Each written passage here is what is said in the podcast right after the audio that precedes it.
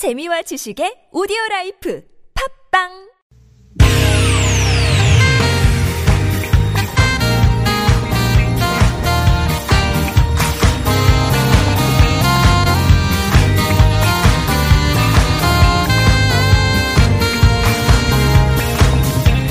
이유가 뭐지? 도대체 뭐 때문에? 세상만사 궁금한 이야기들을 꼼꼼하게 들여다봅니다. 최진봉의 왜?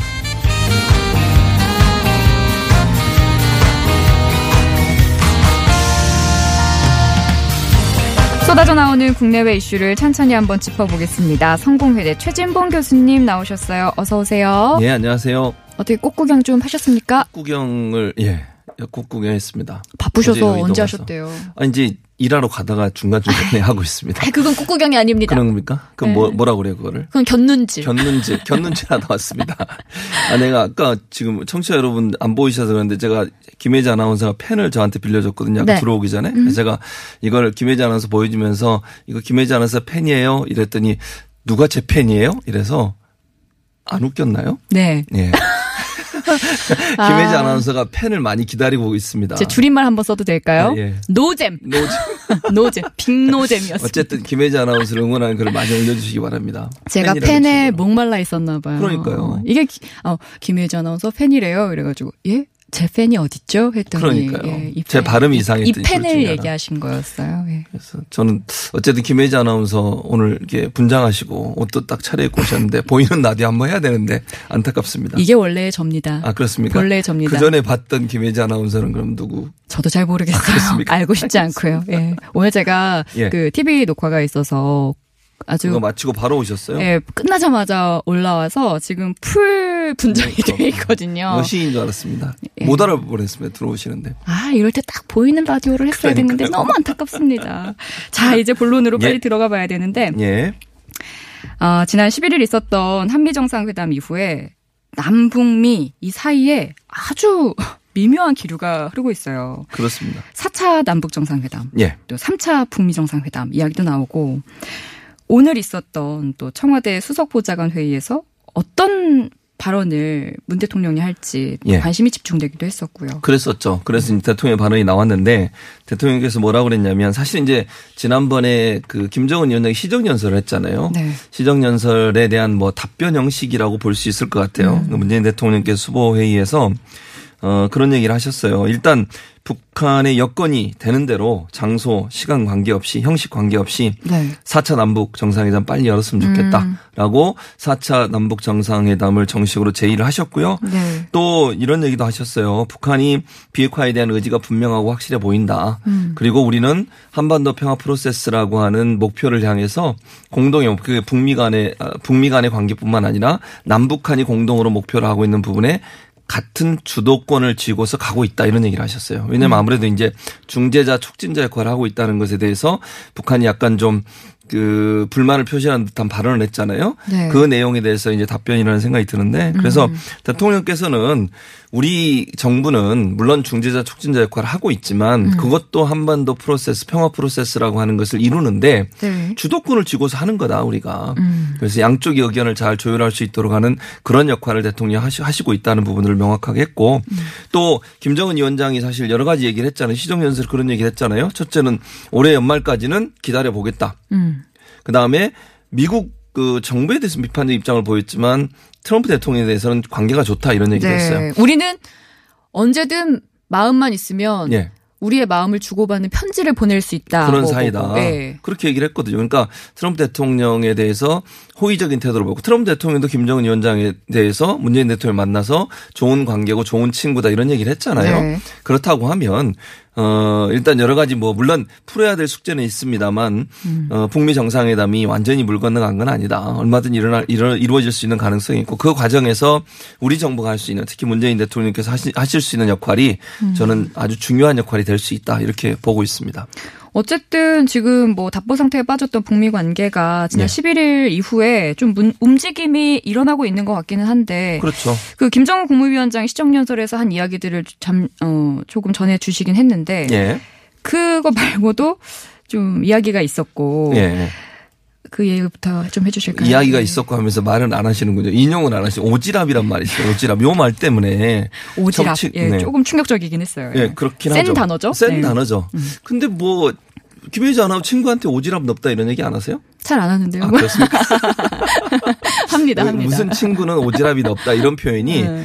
뭐 물론 그게 뭐 정상 간에 할 수 있는 단어는 아니라는 생각은 들어요. 그리고 정말 친한 친구, 정말 내가 호의를 그렇죠, 그렇죠. 보이는 맞아요. 친구한테 네. 쟤는 오지랖이 참 넓어. 이렇게 그렇지 잘안 그렇게 얘기하죠. 네, 그렇죠. 이제 잘 안 하죠. 그러니까 사실은 이, 이 단어를 쓴 것 자체는 저는 별로 그렇게 좋은 선택은 아니라고 생각합니다. 북한이 그런 단어를 음. 네. 쓴 것에 대해서 그건 분명히 지적하고 넘어가고요. 근데 이제 오지랖 넓으나 말에 이게 중요한 게 아니라 뒤에 무슨 말이냐면 중재자 촉진자 하는 것에 대해서 이제는 주도자가 되라 이런 얘기잖아요. 결국은. 네, 중재자가 아니라 그렇죠. 근데 잘 보세요. 북한이 우리나라에 우리나라에 대해서 얘기할 때 끊임없이 얘기했던 말이 있어요. 자주적으로 하자. 음. 네. 우리가 당사자다. 이런 네, 얘기는 네. 이번만 한 게 아니잖아요. 계속 예.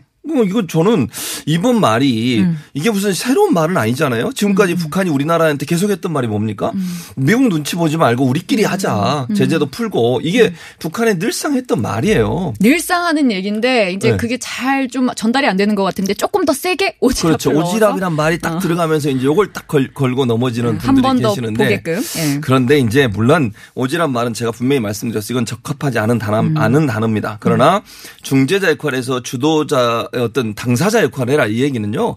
끊임없이 북한이 했던 말이에요. 음. 그러니까 이번에 이 발언도 저는 북한이 특별한 의미를 갖고 했다기보다는 평상시 했던 말을 하는 거예요. 그냥 저는 그렇게 보고 음. 네. 또 하나 우리가 눈여겨봐야 될 게 뭐냐면 이 주어 누구를 대상으로 얘기했는 줄 아세요? 남한 당국 그랬어요. 음, 무슨 말이냐면 문재인 대통령 이렇게 얘기한 게 아니라니까요. 남 남한 당국이라고 그랬다고요. 음. 그러면 그 트럼프 대통령에 대해서 김정은이 그런 얘기 했다고 제가 말씀드렸잖아요.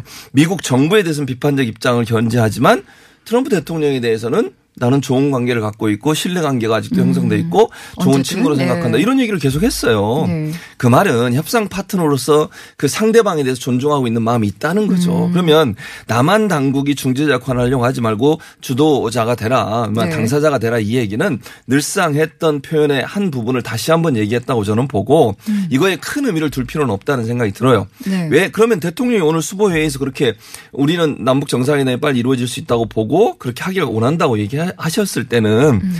김정은 위원장과 문재인 대통령 간에 세 번을 만났잖아요. 남북 정상회담을 통해서. 네. 그 사이에 신뢰가 어느 정도 구축돼 있다고 저는 봐요. 음. 그리고 그 세 번 만나면서 얼마나 많이 얘기했겠어요. 그 도보다리 대화 이런 거 기억나시죠? 네네. 단둘이 앉아서 얘기했던. 그렇죠.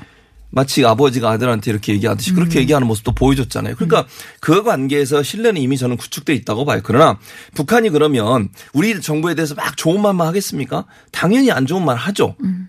뭐 그건 저는 일상적으로 늘상 했던 말이라고 생각이 들기 때문에 이 말이 뭐 김정은 위원장이 우리 정부를 또는 문재인 대통령을 신뢰하지 않거나 아니면 아예 판을 깨고 싶어서 하는 얘기다 이렇게 보는 것은 지나친 분석이다 이런 생각이 듭니다. 네.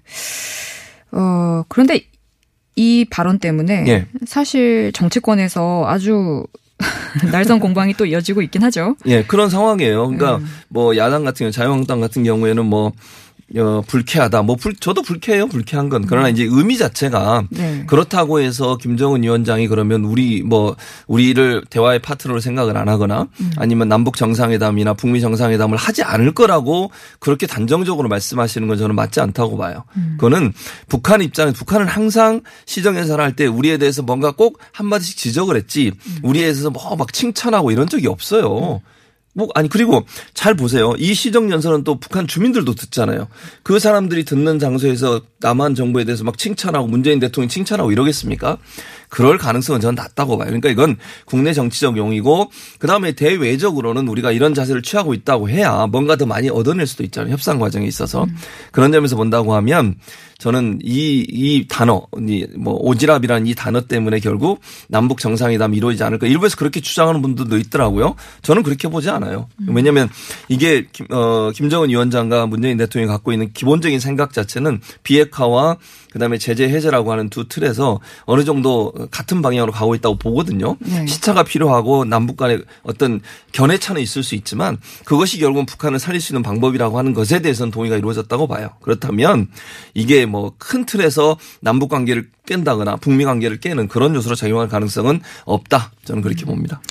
여야에서는 이 시정연설에 대한 평가가 조금 엇갈리는 것 같기는 해요. 그렇죠. 음. 뭐 제가 말씀드렸듯이 이제 야당은 이 시정연설에 특히 인데 그것도 두 군데만 그래요. 자유한국당, 바른미래당 음. 두 군데는 오지랖이란 발언 때문에 사실은 이제 남북 정상회담은 잘 안 이루어질 거다. 북한이 이제는 우리를 무시하는 거다. 이렇게 얘기를 하고 있는 거고. 그 단어에 집중을 하는 그렇죠. 거고. 네. 그리고 이제 다른 정당들은 대체적으로 환영해요. 음. 예를 들면 뭐 민주당은 당연히 그렇고 정의당, 뭐 민주평화당, 민평당도 음. 환영. 그리고 잘 되길 바란다 이런 얘기를 했었고, 그러니까 진 보수적 성향을 갖고 있는 정당들만 지금 이 단어 하나에 이렇게 좀 어, 꽂히셔 가지고 상당히 부정적인 평가, 박한 평가를 하고 있고, 심지어는 한미 정상회담에 대해서도 뭐 아무것도 얻은 게 없다 이런 식으로 얘기를 하시는데 좀 그렇습니다. 뭐 저는 그렇게 생각하지 않아요. 일단 한마디로 말씀드리면. 그렇습니까? 제가 그리고 한 가지만 더 말씀을 드리면 네. 문재인 대통령한테 트럼프 대통령이 문재인 대통령 트럼프 대통령이 실무 협상을 했잖아요. 뭐 TV에 나온 장면에 나온 말만 했겠습니까? 제가 볼 때는 트럼프 대통령이 문재인 대통령한테 본인의 구상도 얘기했을 것이고 북한한테 뭘 요구하고 있는지 충분히 얘기했을 거예요.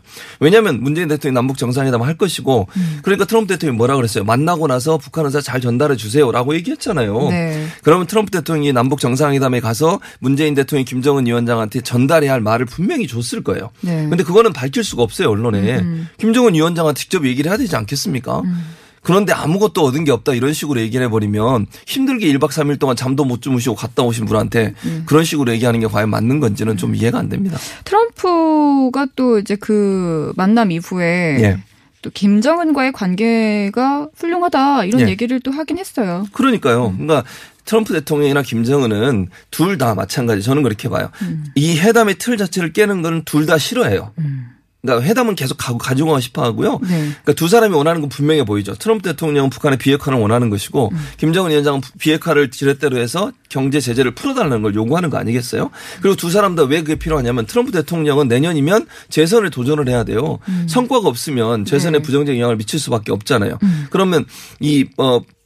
북한의 비핵화 문제를 통해서 뭔가 성과를 내야만 본인의 재선 가대에 도움이 된다는 판단을 하기 때문에 성과를 내려고 나설 것이고 김정은 위원장 입장에서는 지금 북한 경제가 너무너무 어렵잖아요. 네. 민심이 이반될 가능성도 있어요.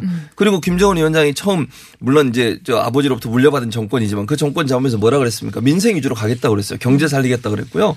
이제는 핵과 경제를 같이 가는 병진 노선 안 하고 핵은 이제 비핵화로 가고 경제 중심으로 가겠다고 그랬잖아요. 인민들 잘 살게 해주겠다고. 그게 김정은 위원장의 어, 얘기고 또 본인이 제가 볼 땐 나이도 어린데 집권을 계속하려면 인민들을 잘 살게 해줘야 되는 거 아니에요? 근데 그런 이유 때문에 하노이 정상회담도 잘 될 것이다라고 생각하시는 분들이 많았고 그렇게 어, 예상하시는 분들이 꽤 있었는데 그렇죠. 어쨌든 결렬이 됐잖아요. 그렇죠. 그러면은 3차 북미 정상회담도 그런 이유 때문에 잘 될 거라고 생각하는 게 조금은 어폐가 있지 않을까. 말을 똑바로 하세요. 어쨌든 조금은 어폐가 있지 않을까. 말씀드리겠습니다. 예. 하노이 회담이 그럼 왜 결렬됐을까요? 저는 그렇게 생각해요. 하노이 회담이 김정은이 그렇게 오랫동안 기차를 타고 내려갔을 때는 실무회담에서 어느 정도 합의가 있, 있었을 거라고 저는 봐요. 음. 그게 없는 상태에서 김정은이 그렇게 가겠습니까? 며칠을 걸쳐서 그쵸, 예. 음. 그렇게 기차를 타고 김정은이 갈 때는 실무 협상에서 어느 정도 접근이 이루어졌을 거예요. 그걸 누가 막판에 뒤집었을까요? 저는 트럼프하고 볼턴이라고 봐요. 음. 트럼프 대통령과 볼턴이 뒤집었는데 그 이유가 음. 이건 단순히 그 북미 간의 관계뿐만 아니라 국내 정치적 요소도 함께 작용했다고 봐요. 볼, 볼턴으로 저 대변되어지는 그야말로 북, 어, 미국 내 북한에 대해서 강경한 입장을 갖고 있는 보수 세력들. 그게 바로 그 세력들이 트럼프 대통령을 지지하는 세력들이잖아요.